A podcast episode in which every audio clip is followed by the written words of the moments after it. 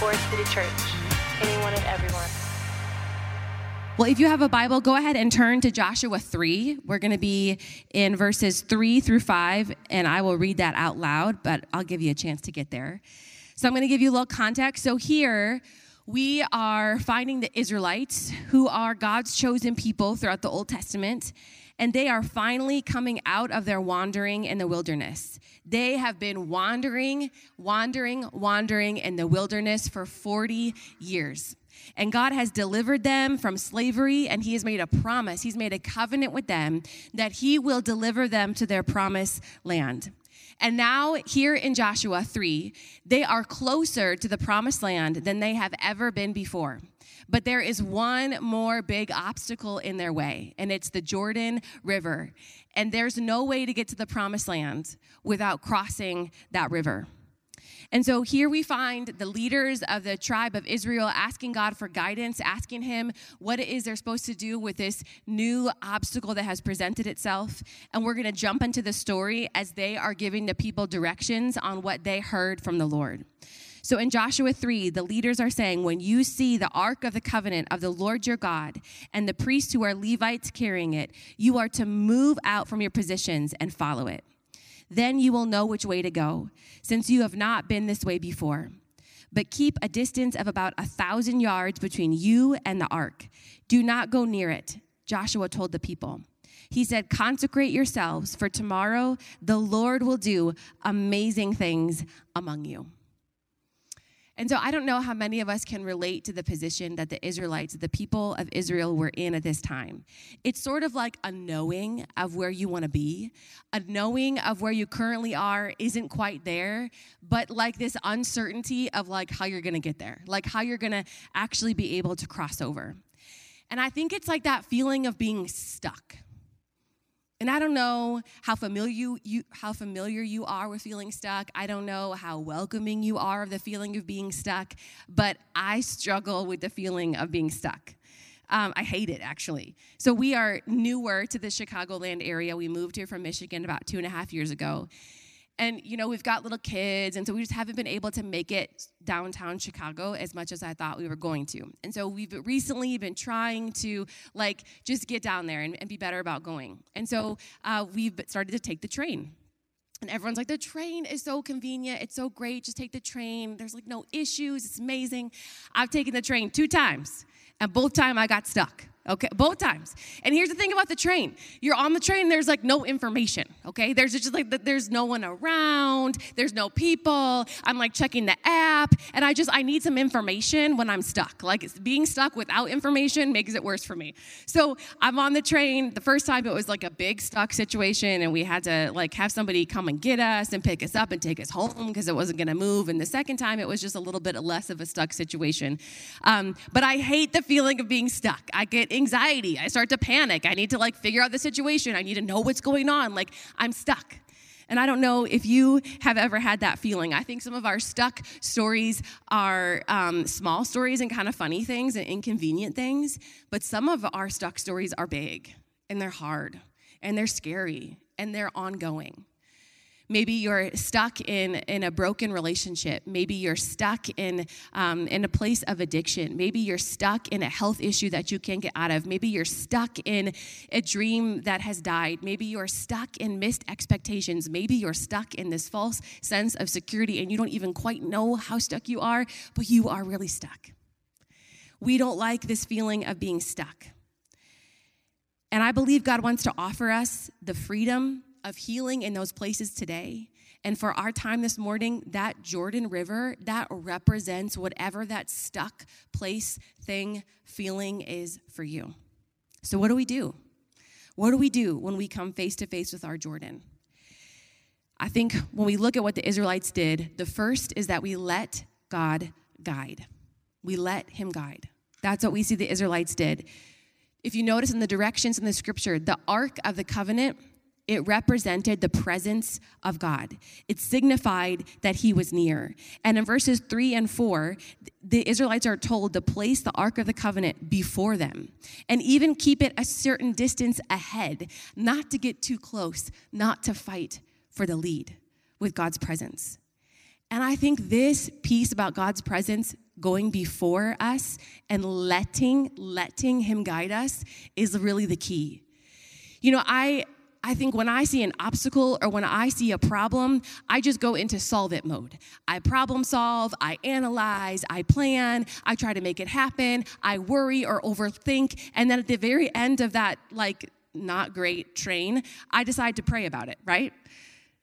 And I think sometimes we're really good with letting God guide us in the really big decisions, like a big financial decision or a big family decision, or like, and we go and we we pray and we talk to our community and we're we're seeking the Lord for direction for this big thing in our life.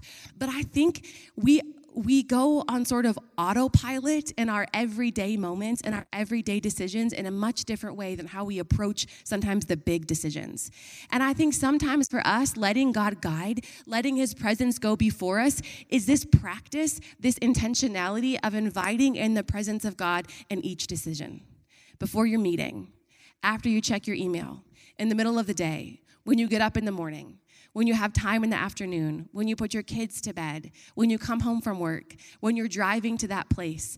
I think it's about inviting in the presence of God and switching off that mode of autopilot that we so easily get into and stepping back, not fighting for the lead, taking our decisions, our expectations, our choices, putting them on a back seat for a minute, and inviting God in to be present. I think that's part of what it means for letting God lead, to thank Him, to praise Him, to remind ourselves of whatever situation we're in, whether it be big or small, this is who God says He is, and this is who He will be. And making that a part of our everyday lives, and it almost becomes instinctive for us. And when that happens, I think it will be easier to keep God's presence first. We usually hear that saying, like, don't put the cart before the horse. And now it's like, put it, put the cart before the horse, put the Ark of the Covenant before the people, put God's presence in front of you. And maybe it's this year. Maybe it's this year that you resolve to let God go before you and to let Him take the lead. The next thing that Israelites did is they prepared for God. So they let him guide and then they prepared for him. Verse 5 talks about this idea of consecration, which is basically a series of activities that Israelites engaged in in order to anticipate that God was going to perform a miracle. They got themselves ready for him to do something big. They prepared themselves for who they knew God would be, not the circumstances that they were in. And I think for us, we've got to adjust those expectations. We have got to adjust those expectations. I think sometimes that's what the consecration part looks like for us. We have got to make space and get ourselves out of the way for what God wants to do. You know, we talked about there's this series of in prayer uh, about prayer coming up. And I think for some of us, it's really looking at our lives and looking what's fi- filling the spaces of our lives, what's filling our time, what's filling our thoughts, what's filling our choices and our opportunities. And it's going to be about saying no to some things so that we can say yes to God. Looking at, man, how busy have I gotten? Why am I this busy? Why do I feel the need, the compulsion to fill my calendar every single night, every single weekend? What is it that I'm afraid of rising up if there's some silence or a solo time? What are the things that I'm running to to cope with stress or anxiety or fear or brokenness? What is it? Is it the screen time? Is it the Netflix? Is it like what are, what are those things that like I'm running to and filling my time with? What are those relationships that I'm that I'm going to to get some relief or to be able to cope because I don't want to be left alone with myself? Where are some of the places that I'm saying yes to instead of saying yes to God and I'm letting those things fill my time and fill my space? Because it's in those places that we might need to identify areas where I'm going to say no to something so I have room to say yes to God. Because when our life is full of our own expectations, our own choices, our own decisions, all the things that we just think will help us feel better or do us some good or get us where we need to go or move us ahead, we crowd out the opportunity to prepare ourselves for what God wants to do because we're so busy taking care of it ourselves. And we think we're taking care of it ourselves, but but we're not fully accessing all that God has for us, all the best that He has for us, because we're too busy just operating in our own realm of what we think we need, of what our expectations tell us we need to get, of what it is our right that we're holding on to. You know, I talked um, about my control earlier, about like being stuck and not being in control. And control is like really a thing for me. So um, I grew up like very sheltered, very sheltered. My favorite show was Dr. Quinn, Medicine Woman. And when it went off the air, I literally cried.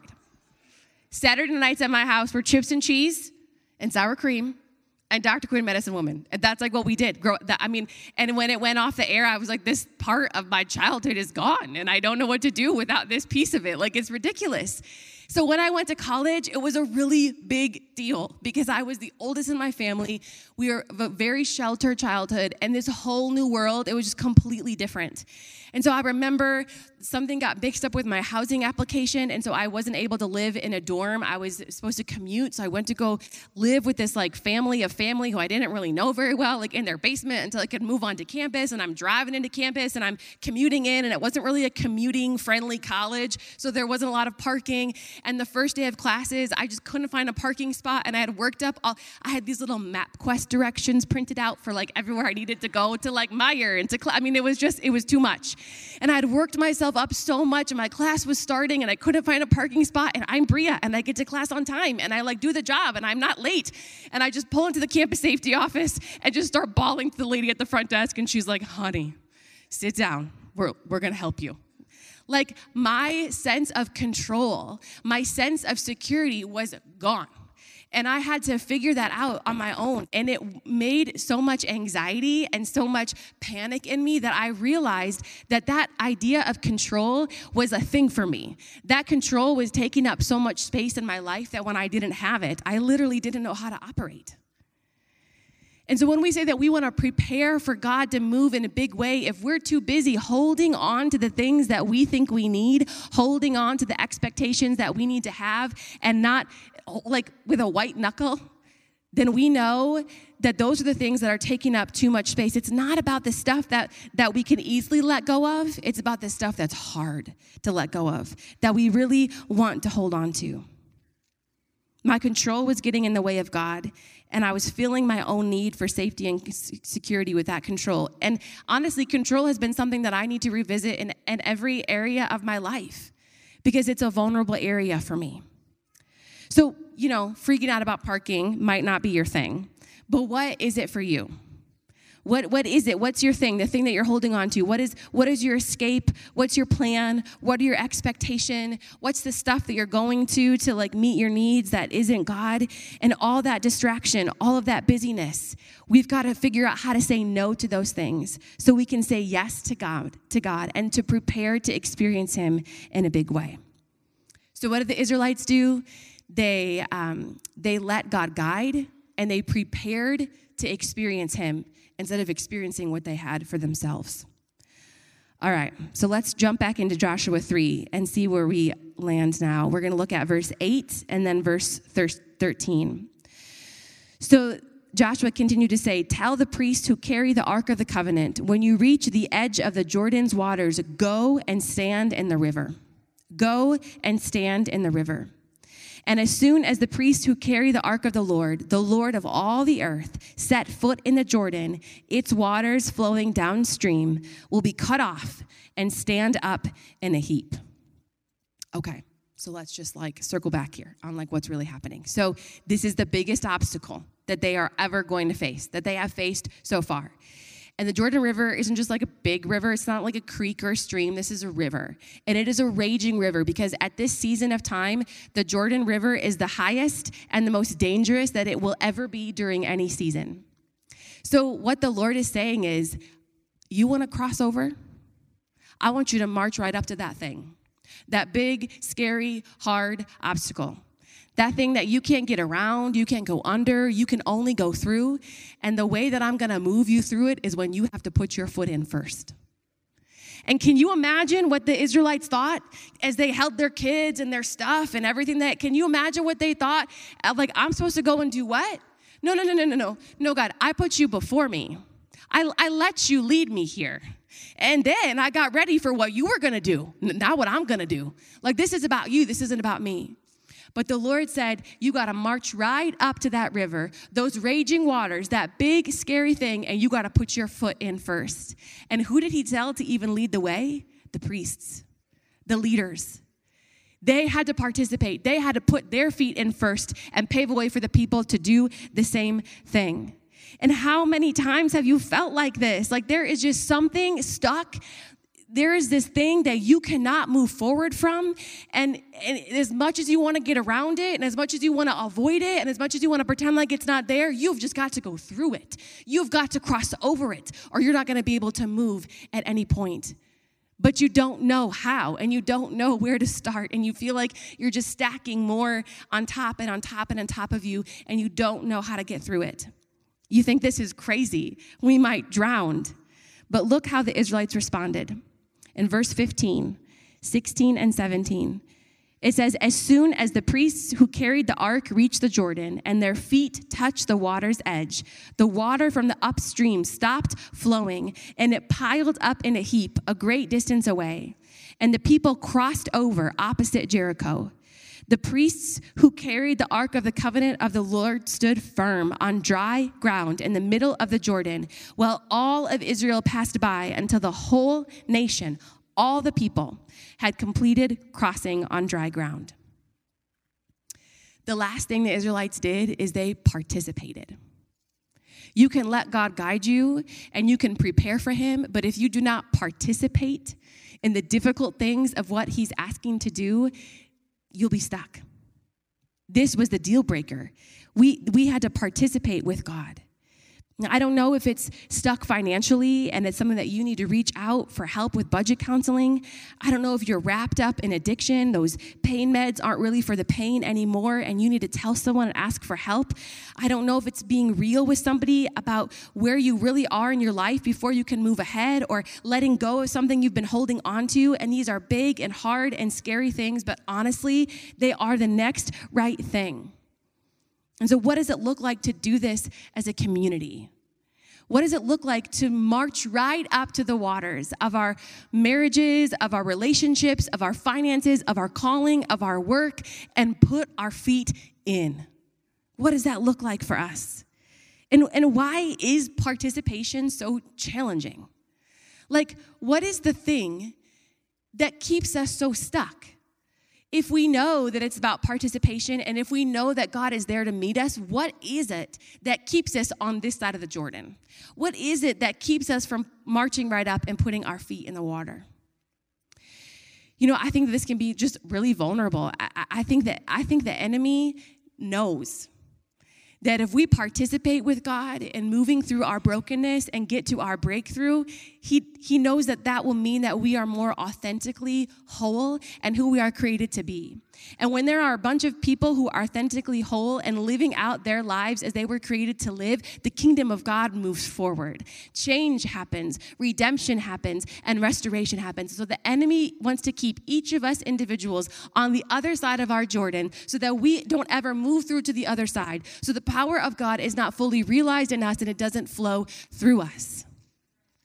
The enemy wants to keep us in a place of confusion, of fog, of, of blurred lines, of insecurity, and of not understanding our calling, and of distraction and delay, so that we never move forward on what it was we were created to do and who we were created to be. Do you know that you all have a purpose? Do you know that you have a purpose that is so great and so just for you that that if you don't do it, God's gonna have to find someone else to get that done. Do you understand that that purpose is so is so uh, personal to you that it's not just about your own healing and your own breakthrough? It's about what the Lord is accomplishing for eternity right here on earth. Do you know that you have a part and a place in that story, and that staying on this side of the Jordan isn't just about you? It is about the story that you are a part of that is so much bigger and so much greater and so much beautiful than you can even even imagine. You have a purpose.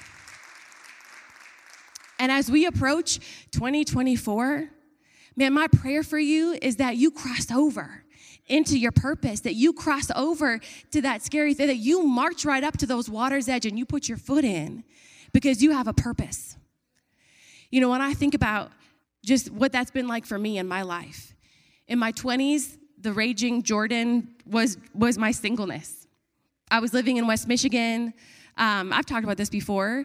Um, and I experienced all of my 20s single, and all my friends were married, and then they had their first kid and they had their second kid, and I was still single, and I was like going on blind dates and doing like internet dating, and it was awful. And I have all these stories that I'm sure will show up. Some guy kayaked down to date. It was just, it's a lot.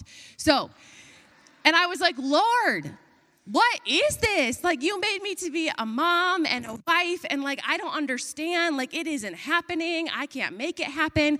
And I was just bitter um, and like depressed about it. And, and I was not in a good place. And I had to recognize that I had to participate in what God had in front of me. I had to participate in that Jordan River. And no, that did not mean going and dating a bunch of people. It meant I had to live my single life. Instead of trying to avoid it or fix it or change it or complain about it, I had to be fully present in whatever it was that God put me in. And I had to march up to that river of singleness and put my foot in and say, This is where we are. This is what we're doing. And so I'm going to live this life and I'm going to see what the Lord has for me, and I'm going to serve other people, and I'm going to be part of other families, and I'm going to use this time to learn and develop relationships that, that I maybe wouldn't have time for, would look different in this season, and I'm going to participate in the life that God has put in front of me now. And you know, you know, I had a list, a list of what I thought marriage was going to look like, or what I thought my husband was going to look like. I had a list. And you know what? Do you know? That's right. That's right. Do you know that if I would not have participated in the life that I had, instead of participating in the expectations of what I wanted my life to be, I would have missed the opportunity right in front of me of what God was really doing. Because although He checks all the boxes, those are different boxes than the ones I had originally, if we can get real today. And you know, God knew that those were the boxes that I needed and not the ones I thought I needed for myself. It's, it's testimony right there, you guys. It's testimony. That was my 20s. In my 30s, uh, participating in the Jordan for me, putting my foot in, looked like navigating this whole situation of church and spiritual abuse that I experienced so unexpectedly.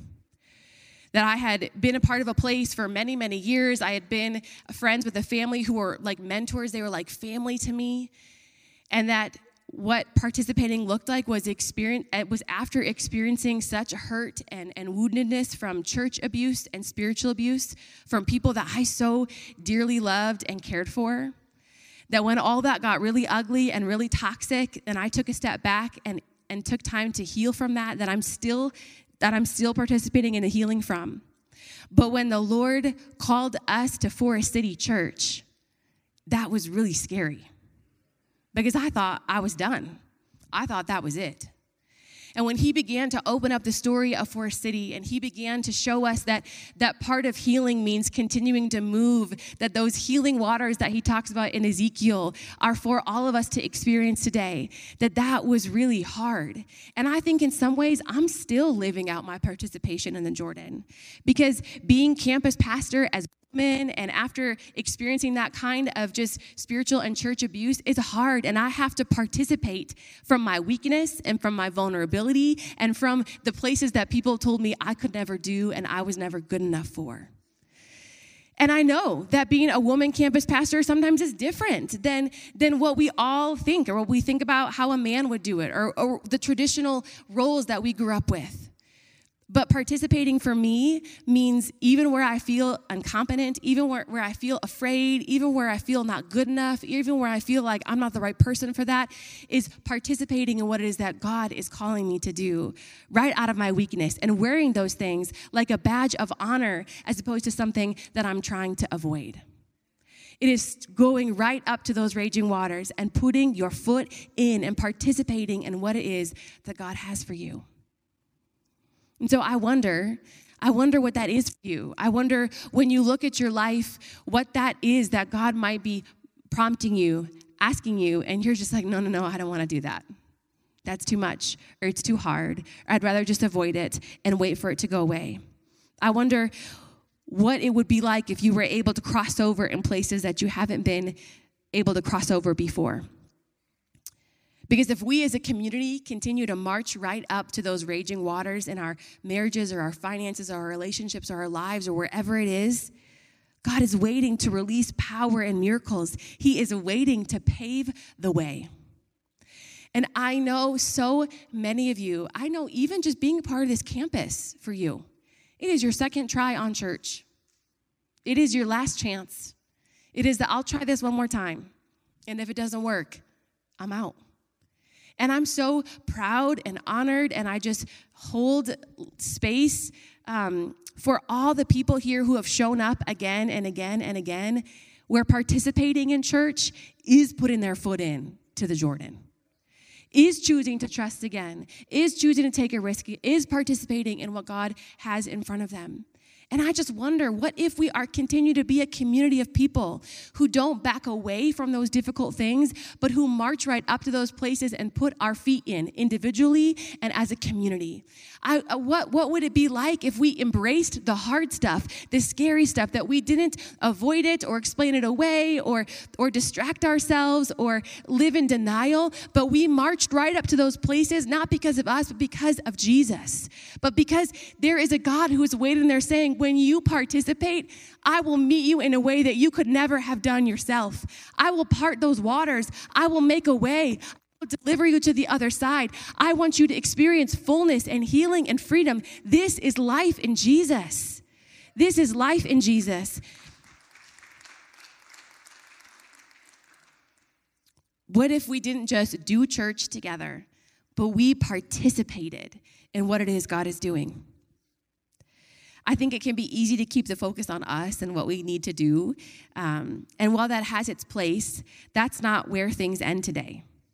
Because we learn about God from this crossing the Jordan experience, not just about ourselves. In Joshua 4, I'm just going to read this for you. It says, He did this so that all the people of the earth might know that the hand of the Lord is powerful, and so you might always fear the Lord. Just like we talked about before with your purpose and it's being a part of a bigger story, there is a bigger story of what God is accomplishing in you and through you. And he did this for the Israelites so that we would look back on this story and we would see God's deliverance and we would see his character and we would see his truth and his promise. There is a bigger story. And yes, the Israelites were God's chosen people during this time, but He has extended that invitation of being chosen and of knowing Him and of having access to His power. He has extended that to all people. He wants to deliver all of us. And whatever it is that you are struggling with here, whatever it is that is the thing that you can't move past, God doesn't want to just deliver you from that. He wants to use that as an opportunity to show more of who He is so that more people may come to know Him. I had very, very good friends. I actually talked about her a couple weeks ago, and she was the girl that waved to me in my new church, and I didn't think she was waving to me. Well, we were friends for a long, long time, and um, she had a little boy named Ivor. And Ivor unexpectedly came a couple weeks early, um, like very suddenly, and they rushed him to the hospital, um, but he didn't make it. And I was there uh, with, with her and her husband at the hospital. I held Ivor. I was with them as they walked through this experience. And after Ivor passed away, and after they continued to grieve just that, that unexplainable loss, they created this opportunity the next year on his birthday called Ivor's Day. And they invited their community and they invited their friends to, on his day, to celebrate his life, to do an act of kindness or something good or something beautiful for someone in their community. And do you know that the next year on his birthday, social media was flooded by people who were bringing cupcakes to the homeless shelter or doing nice things for other people, paying for people's Starbucks or gas or, or operating in acts of kindness, delivering cookies to their neighbors, helping out the elderly, volunteering somewhere. And it all said hashtag Ivor's Day. And it was just this beautiful story of how this couple, this family, decided to approach this loss, this huge thing that they were dealing with and grieving and working through, and how they turned it around to be such a story of light and goodness. And how when people heard that story, they thought, that's not how that's supposed to go. That isn't what you do after you lose a child. That doesn't make any sense. What would motivate them to move forward in that way? What would give them the grace or the strength to be able to, to honor their son's story in this way? And when you look at something that someone is experiencing and it's going a way that it shouldn't go here on earth, but you're seeing this eternal, this additional level of beauty and light and goodness and faithfulness, that is the truth of Jesus. That is the promise of Jesus. And when people heard that story, it was such a testament to who he is and to what he is about because of this couple who was participating in the hardest, ugliest thing they ever had to walk through, but allowing God to use it in a way that they would have never been able to do on their own. And that doesn't mean that it wasn't hard or devastating or something they have to revisit year after year after year as we remember him. But it was this opportunity to, to participate with God and to become a part of a bigger story that ministered the light of Jesus to people when they looked at that and thought, this isn't how this is supposed to go.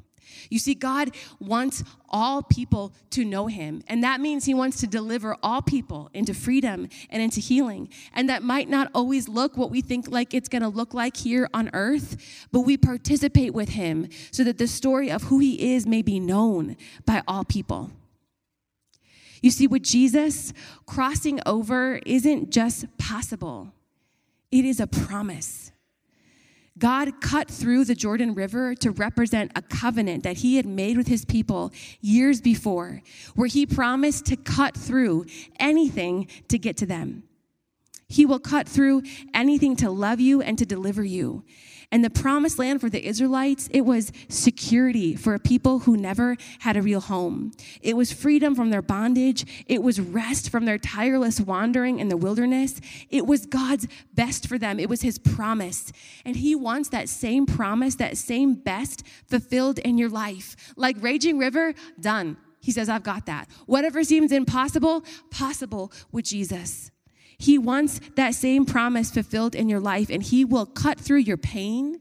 He will cut through your brokenness. He will cut through your sense of security, your false one. He will cut through your sin. The Lord of all the earth, He wants you to be delivered, and He wants you to experience promise. And wherever people are experiencing freedom and healing and deliverance and wholeness, that's God saying, I found a way to get to you.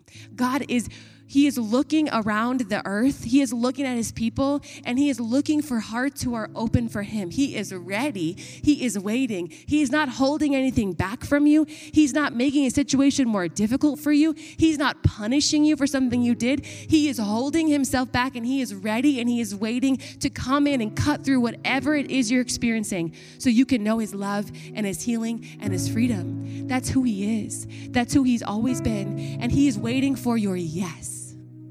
He is waiting for your invitation. He is waiting for your decision, not just to accept Him into your heart, sort of build this little Lego house, as I always imagined it as a kid, when you invite Him into your heart to live. No, He is waiting for the invitation into your life.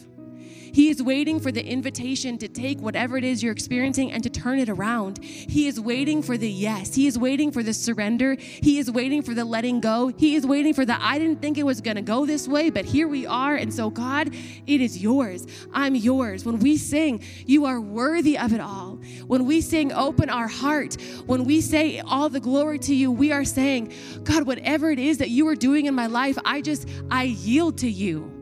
I, I let you in. I give it over to what you are doing. And I believe that whatever it is you have for me, although um, in earthly terms it may not work out, it may, the math might not check out of what I think it should be. I believe that you are redeeming my story, and my story is part of the story that you are redeeming in this world, and that is enough. So I will let you guide me I will prepare for what you're going to do, and I will participate in whatever it is that is in front of me, knowing that you are a God who is waiting to cut through all the mess just to get to me. So if you look ahead to 2024 and you just see hopelessness and mess and, and stress and anxiety and more burden and more heaviness, you remember that you know a God who is longing to get to you. He's not holding something back from you. He's not keeping himself from you. He's not waiting for you to be perfect. He is longing for your yes.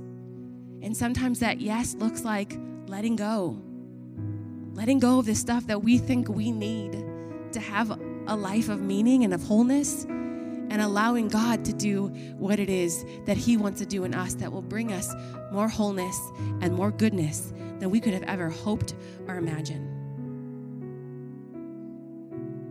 Not only is there nothing that can keep God from getting to you, the good news is that it's in Jesus that this truth is realized.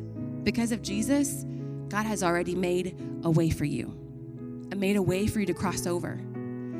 Jesus entered our world and he encountered his own Jordan for us. He crossed over literal death and hell so that we wouldn't have to.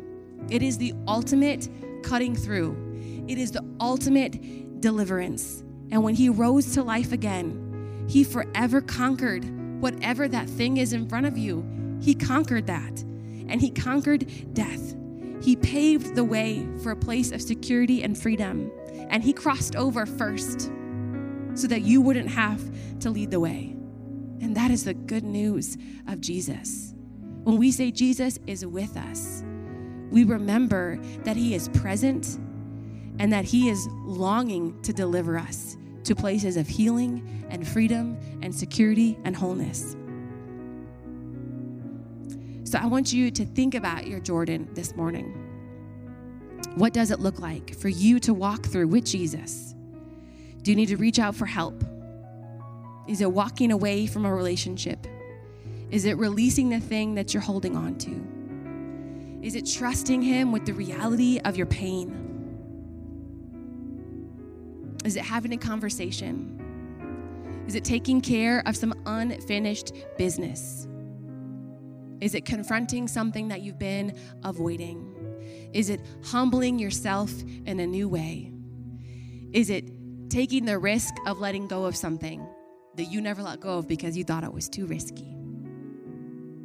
What is your Jordan today? What is it, that thing that you are faced with in 2024? That unsolved thing, that too big thing, that it's got me stuck thing? And I want you, as you face that thing, to know that Jesus is right there in the middle of your difficulty. He is in those raging waters. And He says, Look, look, the waters are parted. There is a way for you. You are not alone. The victory is already won. The ground is dry and clear.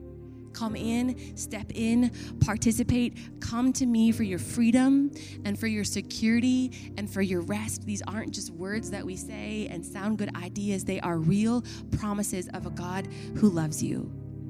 Come to Jesus as we head into 2024.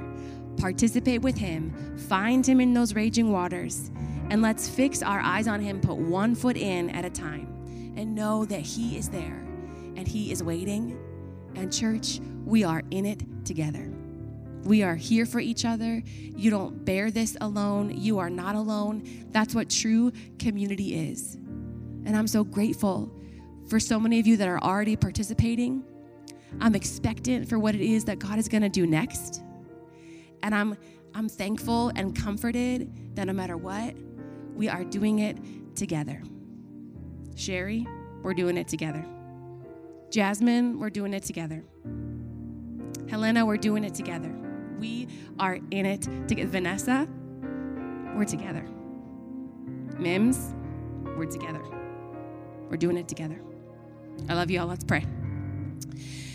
Dear Jesus, we ask God that you would not allow us to move out of the discomfort too soon that as we think about those things in front of us that maybe no one else even knows, God, that you would not just let us avoid that place or distract from that place or explain away that place, But God, you would meet us right there, even now. That you'd bring a sense of expectation, of anticipation of what you want to do. God, that you would remind us of who you are and of who this community is. And as we head into a new year, that there would be just a new sense of belonging and of, um, of letting go. God, that you just would bring freedom, that your spirit would bring truth and promise and healing, that you would do something new in this place. And that as we navigate what our own participation looks like, as we navigate what it is to name our Jordan, as we navigate how to experience healing and freedom in you, that you would meet us right where we are and however we are. That you would speak words of truth and encouragement, even right now to your, to your people. Holy Spirit, encourage the hearts of your people. Encourage the hearts of your people. Remind them of who you are. Give memories of your faithfulness and of your goodness.